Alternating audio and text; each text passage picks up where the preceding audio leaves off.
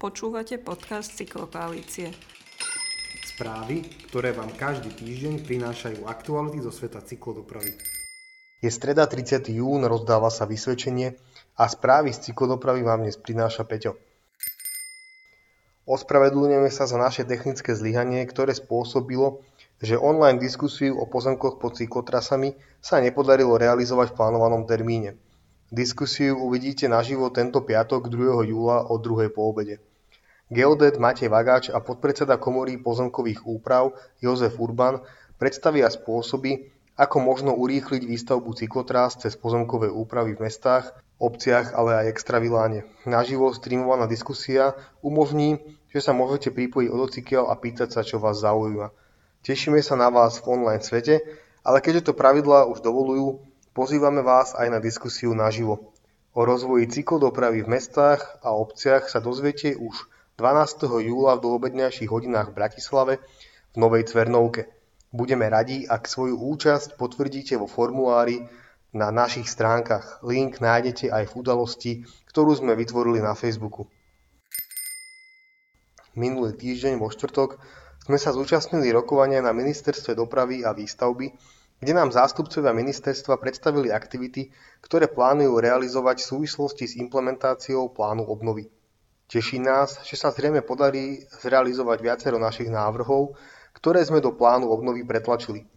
Diskutovali sme aj o možnostiach efektívneho vzdelávania samozpráv, z ktorých mnohé nemajú dostatočné znalosti potrebné pre kvalitnú implementáciu investičných aktivít, ktoré plán obnovy obsahuje. Pripomíname, že plán obnovy sa v prípade cyklodopravy zameriava na územia udržateľného mestského rozvoja, v rámci ktorých sa do konca roku 2026 investuje do cyklistickej infraštruktúry až 90 miliónov eur.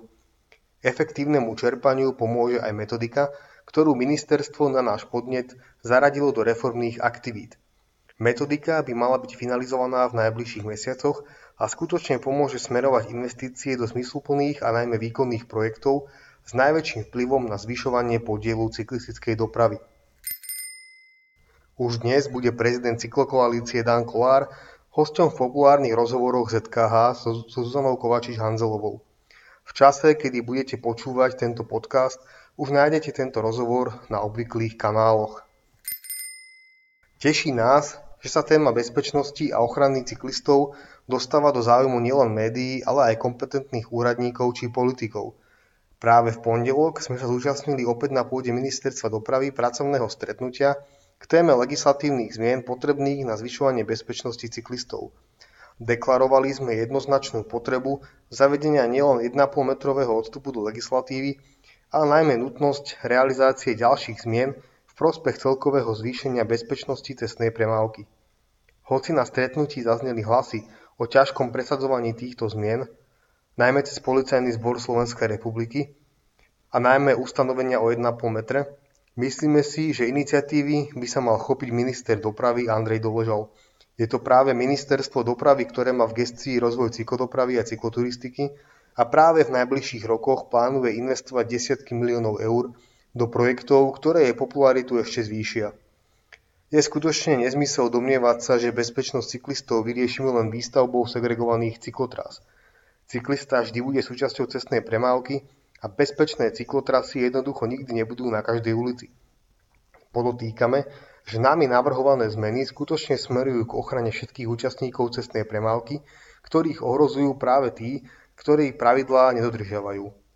Veríme, že tieto návrhy zoberú príslušné rezorty dopravy a vnútra vážne a realizujú ich v podobe, ako navrhujeme. Konec koncov mnohé tieto zmeny si sami stanovili práve v stratégii bezpečnosti cestnej premávky ešte v roku 2011. Dnes sa končí kampaň do práce na bicykli. Nezabudnite si dopísať jazdy do evidencie. Celkovo účastníci kampane, ktorých bolo viac ako 11 tisíc, najazdili viac ako 1,6 milióna kilometrov pri 222 tisíc jazdách, čím ušetrili pol milióna kíl oxidu uhličitého. Dáta z kampane môžu pomôcť mestám plánovať lepšiu infraštruktúru pre nás, ktorí sa po mestách prepravujeme na bicykli. A teraz správy zo zahraničia. Kodaň plánuje pretvoriť priestor pred zábavným parkom Tivoli, ulicu s viacerými prúhmi pre auta, na veľký mestský park. Betón, auta a autobusy nahradí zeleň, peší a cyklotrasy. Konzervatívny člen mestského parlamentu navrhuje ešte zvážiť odklon autobusov, následne prejde projekt hlasovaním. Aktuálne cez ulicu prejde denne 8500 aut, dátové analýzy hovoria, že významný vplyv bude mať aj zmena priestoru iba na prejazd motoristov v špičke. V Holandsku nabíjanie všetkých 3 miliónov elektrických bicyklov v obehu spotrebuje za rok toľko energie, ako vyprodukujú 4 moderné veterné turbíny na Zemi. Alebo jedna veterná umiestnená v mori. To je zhruba 50 miliónov kWh. V Británii prebiehajú diskusie o tom, či má vláda dávať miliardové investície na nové cesty pre motorové vozidlá, ktoré zhoršujú klimatickú krízu. Wells sa už rozhodol zrušiť financovanie ciest a zvažuje také investície do dopravy, ktoré pomôžu znižovať emisie, najmä ako hromadná doprava a cyklodoprava. A to bola posledná správa z dnešných správ. Počujeme sa opäť o týždeň.